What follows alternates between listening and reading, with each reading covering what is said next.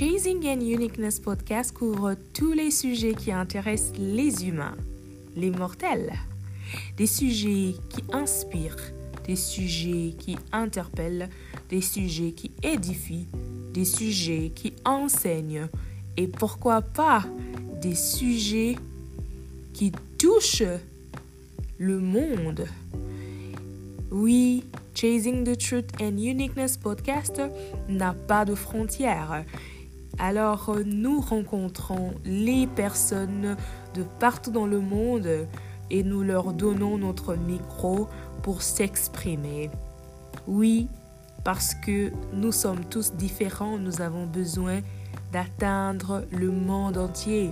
Parce que Chasing the Truth and Uniqueness podcast veut rassembler, veut inspirer, veut réunir et veut donner le meilleur pour un monde meilleur. Suivez-nous tous les mois, deux épisodes sont publiés. Et oui, nous sommes au moins dans huit plateformes d'écoute. Vous pouvez nous retrouver. Et eh bien, vous allez trouver nos liens sur nos réseaux sociaux tels que Facebook, LinkedIn, Instagram. N'hésitez pas, téléchargez nos épisodes et vous ne serez pas déçus. Merci.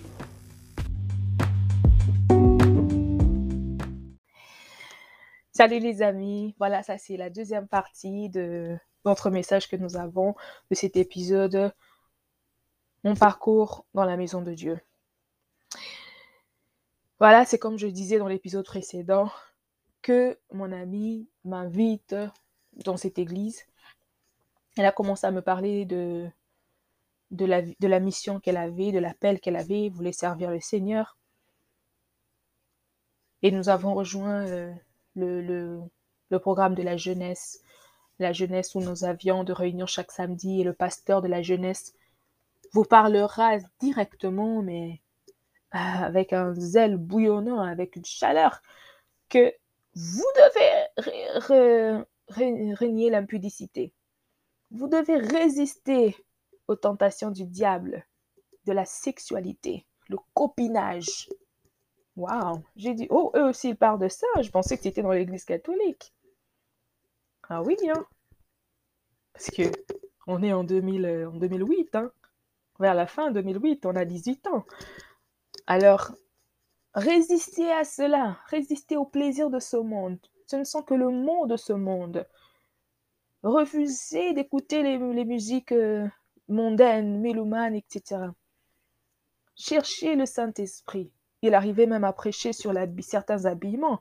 Je me rappelle un jour, il a parlé de veiller de, à ce que vous portez, les vêtements que vous portez. Quelles sont les marques que vous portez? Il y a des symboles, hein, parce qu'il y a des fois des personnes vont venir à l'église, tu mets un t-shirt avec une tête de mort. Un autre va te mettre une griffe euh, Playboy ou quoi. Mais après, c'était pareil, des, des signes, des, sciences, etc. Il dit Qu'est-ce que vous écoutez? Quelles sont les musiques que vous écoutez? Waouh Ah, Jesus. Alors, il y a une vérité maintenant que je vais vous dire sur ce message-là. Je, je me rappelle par, parmi ces prédications, le message de ce pasteur. Un jour, lorsque nous, il a terminé de prêcher, nous avons commencé à invoquer le Saint-Esprit, à demander pardon. Je vous dis, votre sœur ici, j'ai, j'ai pleuré. J'ai eu la morve Je vous dis la morve, les larmes. J'ai craché. Je vous dis, j'ai pleuré. Je sais pas, c'est comme si. Je sais pas. Non, non, non, non. Je me rappelle de ce moment-là. Très bien. Mes yeux étaient tout gonflés. Je n'arrêtais pas à pleurer. Je n'arrêtais pas à pleurer. La salle était remplie de la puissance du Saint-Esprit. Les jeunes, tout le monde était là, donc en train de crier, en train de pleurer, de demander pardon. Le Saint-Esprit a rempli les gens dans la salle, dans, l'église. Nous avons commencé. Nous avons commencé à pleurer, à crier. C'était fort. C'était fort. Hein? Parce que moi, je suis allée dans un concert pour la première fois, j'avais 15 ans. Et la personne qui m'a emmenée au concert pour la première fois, Elle avait même deux ans de moins que moi. Elle avait 13 ans. C'était une amie ivoirienne euh, avec qui on, a, on est sommes allés au même, à la même école, le lycée. Elle avait des grandes sœurs, des très grandes, ses grandes sœurs sont plus âgées qu'elle. Mais donc, un soir, elle a dit, eh ben, on va aller à ce concert. Je suis allée à ce concert. Et c'est elle et ses sœurs, pour la première fois, qui m'ont fait entrer dans une boîte de nuit. Moi, j'ai dit, je lui ai posé ce jour la question, j'avais 15 ans. Je lui et c'était très tard la nuit, autour de 20 minuit. J'ai dit, il est tard, nous devions rentrer. Parce que c'est eux qui avaient le, véhicule, le moyen de transport. Nous habitons dans le même quartier, on était des voisines. Elle dit, tu as peur de quoi?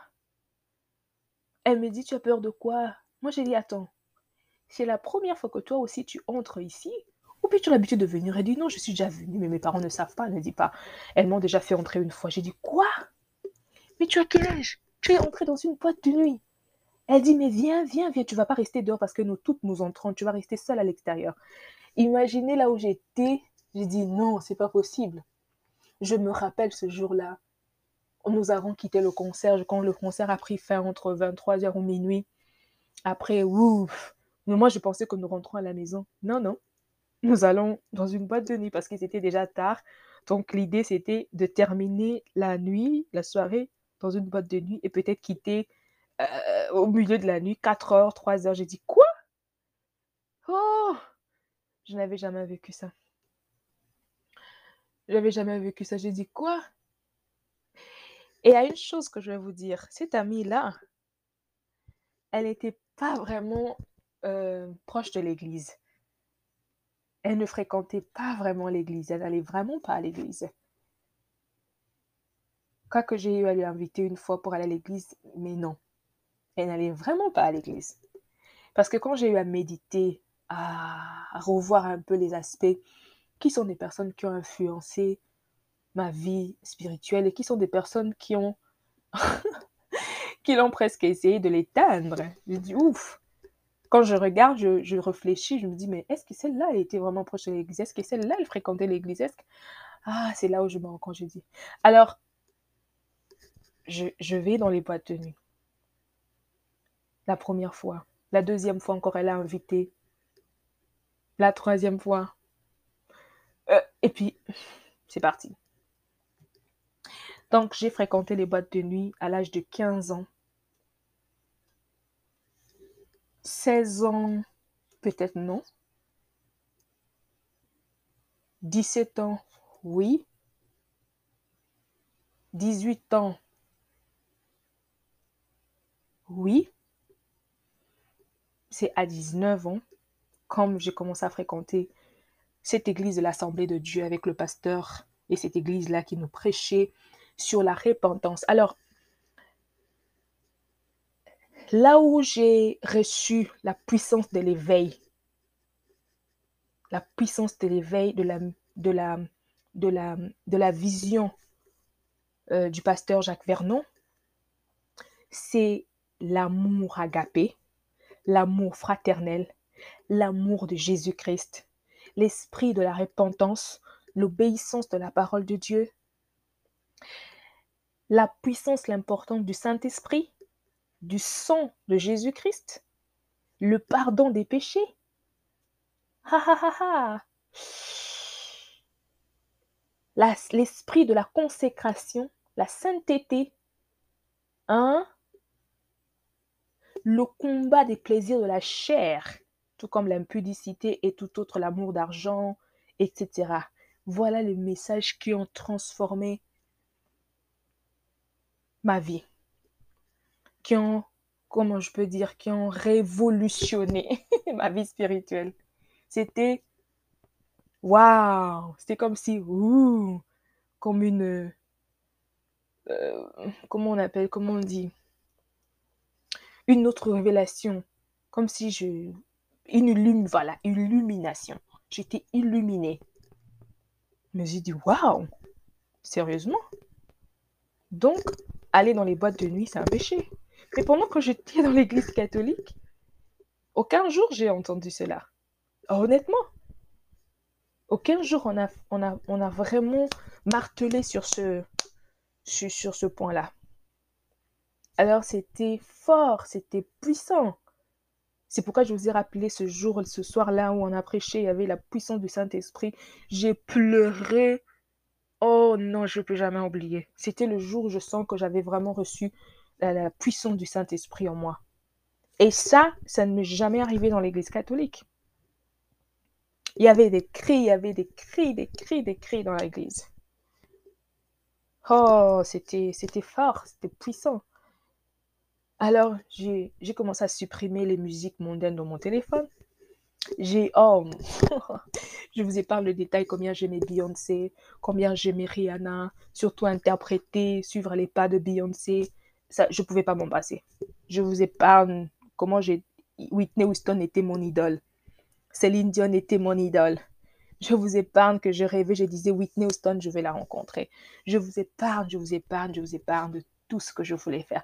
Je voulais être une actrice. J'ai commencé même à faire... Oh Laissez tomber, laissez tomber. Mais grâce à mon ami là de l'école, Dieu qui l'avait utilisé, eh ben, je suis restée dans cette église-là. Je suis restée dans cette église. J'ai rencontré encore d'autres amis que je connaissais bien avant mais qui ont rejoint l'église et ils m'ont invité dans l'intercession. Intercession de l'église. J'ai rejoint le groupe, j'ai repris, ah, ah, je vous ai pas dit, j'ai été rebaptisée parce que j'ai suivi mon catéchisme à l'église catholique. J'ai commencé l'affirmation mais que je n'avais pas pu terminer. J'ai été baptisée par mon propre oncle de défunt oncle qui était prêtre. Mais alors, quand je suis allée dans l'église de l'éveil, la francophonie, cette assemblée de Dieu, j'ai été rebaptisée. D'abord, j'ai encore suivi le catéchisme. J'ai suivi le catéchisme, j'ai suivi l'affermissement et je l'ai terminé jusqu'à la fin. Et après, j'ai été baptisée. J'ai repris cela. Et quelle était cette force qui me guidait? Cette force-là venait d'où? J'avais le boulot, mais après le boulot, je devais aller au catéchisme. Je devais quitter le catéchisme. Dès que je quitte, je vais. Et c'était souvent le samedi. J'arrête, j'avais aucun programme. Je dois aller au catéchisme. Je dois être à l'affirmation. Après, nous avons été baptisés. Quel moment merveilleux. Et j'ai encore mon certificat du baptême de l'église. Quand je regarde ça, j'ai dit, waouh, je viens de loin. Et lorsque nous avons, j'ai, j'ai été intégré, on m'a invité à intégrer le groupe d'évangélisation tu quittes la maison, vous avez un programme d'évangélisation, vous, vous, rejoignez tous à l'église, vous priez, vous organisez, et vous allez très loin, dans les coins très très loin, pour aller rencontrer des personnes dans les coins des rues et leur parler de Jésus-Christ. Et les inviter à l'église, les inviter à recevoir Jésus-Christ comme Seigneur et Sauveur. Hmm. Ah, Jésus-Christ, il utilise des personnes c'est incroyable. Et je me rappelle de toutes les personnes qui m'ont invité. D'abord, la personne qui m'a parlé de, de, refaire, de suivre encore le pasteur à prêcher, c'est là une fois. Les gens qui peuvent suivre le programme de catéchisme et tout. J'ai rejoint la personne qui m'a inclus dans le groupe d'évangélisation, la personne qui m'a appelé à l'intercession. Oh, oh, mais votre sœur ici a failli mourir. Enfin, le diable, le diable a vu où est-ce que Dieu emmenait. Alors il a dit, c'est assez. Je suis en train de rien faire. Il faut que j'arrête ça. Non, non, là, elle va où? Bon, elle quitte catholique, elle vient dans cette assemblée, et après elle commence à servir. Et maintenant, euh, encore, intercession. C'est là où j'ai compris la puissance de l'intercession. Les personnes, l'intercession, ne souvenez-vous, notre premier intercesseur, c'est Jésus-Christ.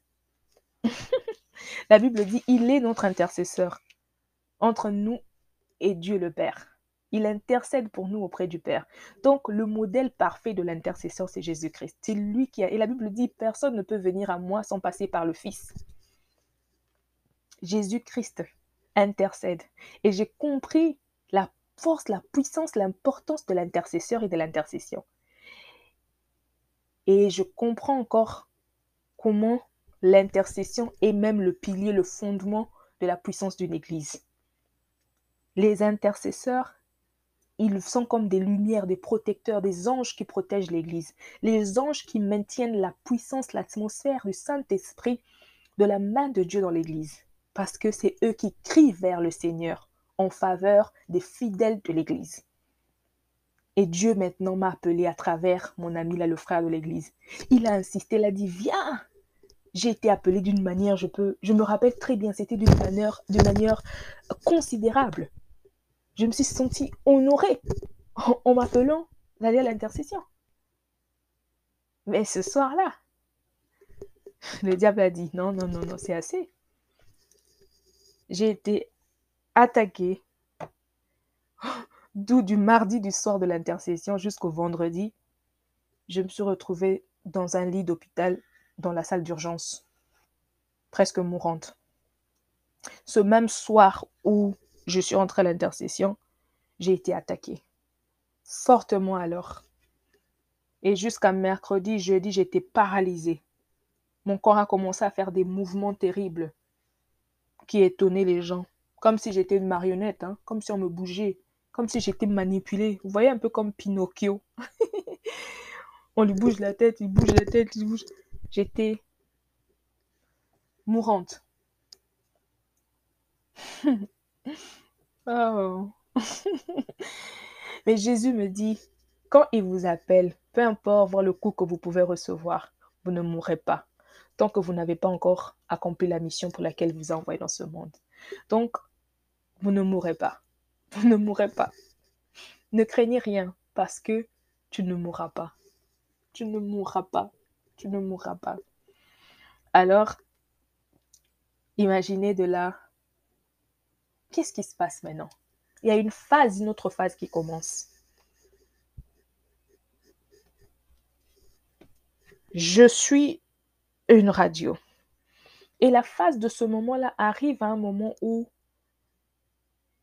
je suis en face encore d'une autre phase consciente. Là, j'ai 22 ans, une phase consciente de ma vie où je me retrouve très bas. Bas encore, c'est petit. je sais pas, bas, c'est un petit mot. Je me retrouve nulle part, sans rien, sans une, une, une vision de l'avenir, un futur. J'ai l'impression comme si je n'ai plus de futur devant moi, comme si c'est fini là. Ma vie, c'est fini ici. Je dormais par terre, je n'avais pas de... Rien, rien. Je vous dis, imaginez, rien. Mais pendant ce temps, tu restes dans l'obéissance de la parole. Et en ce moment-là, nous sommes tellement entrés dans le service de Dieu que nous avons même abandonné toutes les, relations que nous avions auparavant. Dieu, Dieu a, a éloigné ces gens. Vous êtes devenus seuls, plus, plus en plus seuls. Et c'était terrible. Et Dieu me trouve en, ce, en cet instant, en ce moment-là. Une fois, alors, je, je fais un rêve. Avant le rêve, il y a une fréquence de la radio que j'écoutais. Cette fréquence de la radio, c'était une église, certainement, mais que je ne connaissais pas. Cette radio était la radio de cette église-là. Chaque nuit, à partir de 23h ou minuit, le groupe, le groupe de personnes, c'est un groupe de prière, le groupe de ces personnes, commençait une prière en direct à travers cette radio-là. Et ils étaient des intercesseurs de cette église-là. Alors, ils prient, ils prient en faveur de l'église, des gens et de tous ceux qui écoutent à travers la radio. Et un jour, je, je passais vraiment des fréquences et je tombe sur cette fréquence-là. Là où ça m'a, ça ça permis de, m'arrêter sur cette fréquence, lorsque j'ai entendu la requête, et puis d'abord la voix, la voix était tâtonnée tellement très fort. La personne disait dans ma langue euh, locale, le lingala, que ta vie est devenue inutile. Tu n'es pas considéré. Tu n'as peut-être pas un endroit où dormir. Tu dors dans des conditions difficiles. Ton père peut-être n'a pas de travail. Ta mère aussi. Ta famille, peut-être tu es la seule personne qui aide un peu avec quelque chose. Tu n'as pas de travail. Tu n'as plus personne. Oh, je suis restée un instant, j'ai dit, ça, ça me parle, c'est moi. C'est ça, regarde-le, je dors. Je dors par terre. Pendant que je dormais par terre, et quand il a dit ça, ça m'a fait mal parce que je souffrais de la névralgie accostale. Je dormais sur le sol. Je n'avais pas de lit. Pourquoi je dormais sur le sol, je n'avais pas de lit? Parce que deux sœurs de mon père, les propres sœurs de mon père, deux sœurs de mon père, mes tantes, elles sont arrivées un jour. Je dormais avec ma grand-mère. Elles sont arrivées un jour. La l'aide soigneuse de ma grand-mère, ma, tante demande, celle-là, elle dort où? Je l'ai entendue de loin. Elle dit, ah, cette fille-là, maintenant la femme soigneuse, elle m'aimait tellement beaucoup, elle ne parlait que du bien de moi. Elle dit, ah, celle-là, vraiment, elle prend soin de sa grand-mère. Elle dort avec sa grand-mère. Elle dit, non, non, non, non, non, non, non. Il faut la chasser, elle ne doit pas dormir sur le lit de ma grand-mère. Et pendant qu'elle disait ça, je ne sais pas, j'ai eu le courage de sortir pour qu'elle me voie apparaître devant elle, que je l'entende dire ça. Et bien sûr, elle ne s'est pas, elle s'est pas cachée, elle me l'a dit en face.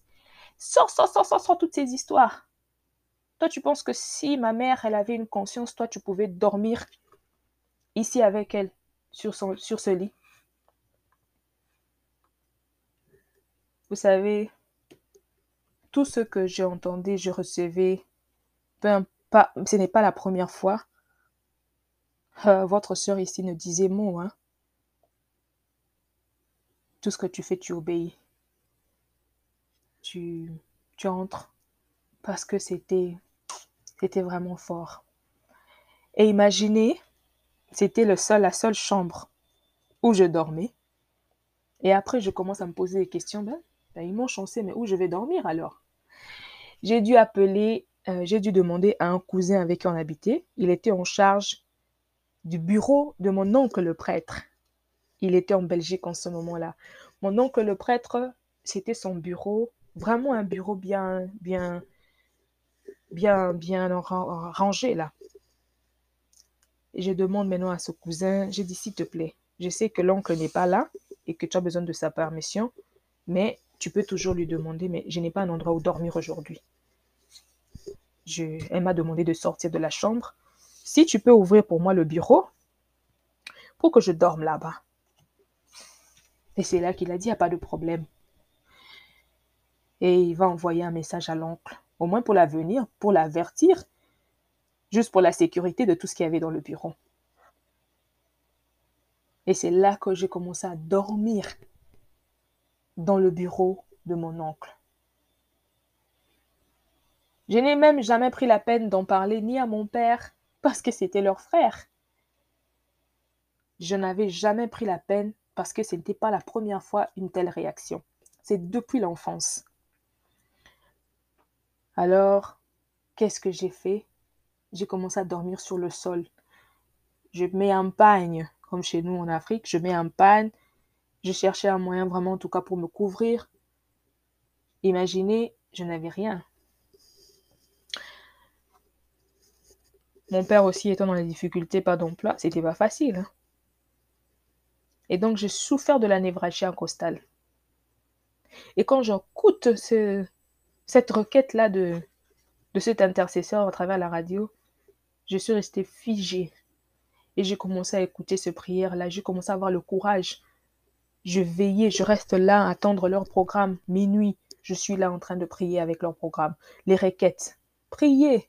Et alors, c'était des prières puissantes, fortes, et qui combattaient cet esprit qui faisait que tu sois aussi misérable, aussi inutile, de vivre une telle vie.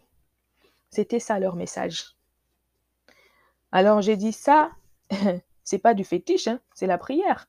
Ok, comme c'est juste de la prière, et c'est moi qui suis en train d'écouter la prière et je prie. Il te donne des versets. Lisez psaume 35, lisez psaume 72, déclarez ceci, priez ceci, des requêtes. Alors, il commençait toujours la prière avec une adoration. Deuxièmement, après, il commence la prière aussi avec euh, une requête de supplication, de repentance. Et leur requête de prière, ça prenait 20 minutes, une requête de prière. Tu vas juste agenouer là. Et puis, ils te disent même la position que tu dois avoir. Agenouille-toi. Regarde la position compte. On ne blague pas avec Dieu. La position compte. Ne reste pas assis. là où tu es dans ta maison. Et il parle aux gens qui sont dans la maison. Il dit là, parce que c'est minuit. Il dit là où tu es dans ta maison. Réveille-toi, réveille-toi, c'est l'heure de la prière, c'est l'heure de la prière. Il réveille les gens, ils savent que non, non, non, ne, ne dors pas, ne dors pas, reste debout. Lave ton visage pour enlever un peu le visage de sommeil que tu as. Lève-toi, lève-toi. Ah, c'était fort, c'était fort, c'était fort. Et je vais faire aussi la même chose. J'étais souvent fatiguée parce que je dois me réveiller, fatiguée, tu commences là. Il dit, pleure, pleure devant le Seigneur, demande pardon à Dieu de tes péchés, pardon. Et après, tu supplies le Seigneur, Seigneur, aide-moi, regarde-moi comment je suis, je t'en supplie, Seigneur, je ne suis qu'une pécheresse. Et ensuite, après, tu demandes la une de requête encore que j'aimais, c'est que le, il y a l'esprit du diable qui t'utilise pour que tu sois toi-même euh, le problème, l'ennemi de ta propre vie. Parce que le diable nous utilise. S'il voit que autour de toi, il n'y a personne à utiliser, tu ne vas plus dans les boîtes de nuit. Tu ne fumes pas, tu ne bois pas, tu ne commets pas l'impudicité. Eh bien, il se dit, mais je vais avoir. Et puis, tu te chamailles pas. Tu es calme, tu n'es pas impoli, tu n'es pas insolent. Mais bon, il va t'avoir où? Il cherche comment t'avoir parce que toutes ces choses-là, il n'a pas d'option. Il dit ça, je n'arrive pas comment? Eh bien, il va venir lui-même dans ton esprit. Les pensées négatives et tout. Et c'est ça qui commence à se passer alors. C'est une requête. Tu pries, tu pries. Maintenant, un, un jour, la demi-sœur de ma maman, elle apparaît chez nous à la maison. Waouh, j'étais surprise de la voir. J'ai dit, oh, tu viens d'où? Elle dit, non, je suis ta voisine. Je passais, je me suis juste rappelé que tu habites ici. J'ai dit, waouh, tu as quitté là où tu habitais, maintenant tu es ma voisine ici. Oui. Et voilà. Vous savez, Dieu, je vous ai dit, Dieu envoie toujours quelqu'un. Quand il veut vous emmener dans une nouvelle étape, il y a toujours quelqu'un qui met. Alléluia. Ma tante, là, la demi-sœur de ma maman, elle priait dans l'église l'église là de, de l'intercession, de groupe des intercesseurs que je suivais à la radio. Oh moi je lui ai dit, tu vas un jour je la vois et tout. Elle avait mis un foulard, une jupe longue là, un haut. Elle dit, ah ma fille, ça va, je vais à l'église. Un jour c'était comme ça, un jour je me suis intéressée, j'ai dit, mais oh, tu pries où? Il dit, oh, toi tu connais pas mon église, c'est l'église qui est là juste au coin ici. J'ai dit, oh, ton église est juste ici. Ah, ok. Elle me parle de son église et tout. Je dis, ah, mais je n'avais pas fait le lien immédiatement la première fois qu'elle m'a parlé de cela. Quand elle a encore parlé de cela, une fois, elle parlait de son église, elle, a, commencé à m'expliquer d'abord parce qu'elle était malade. La demi-sœur de ma maman, ma tante là, elle était malade. Et elle était attachée à l'église pour la délivrance totale de sa santé.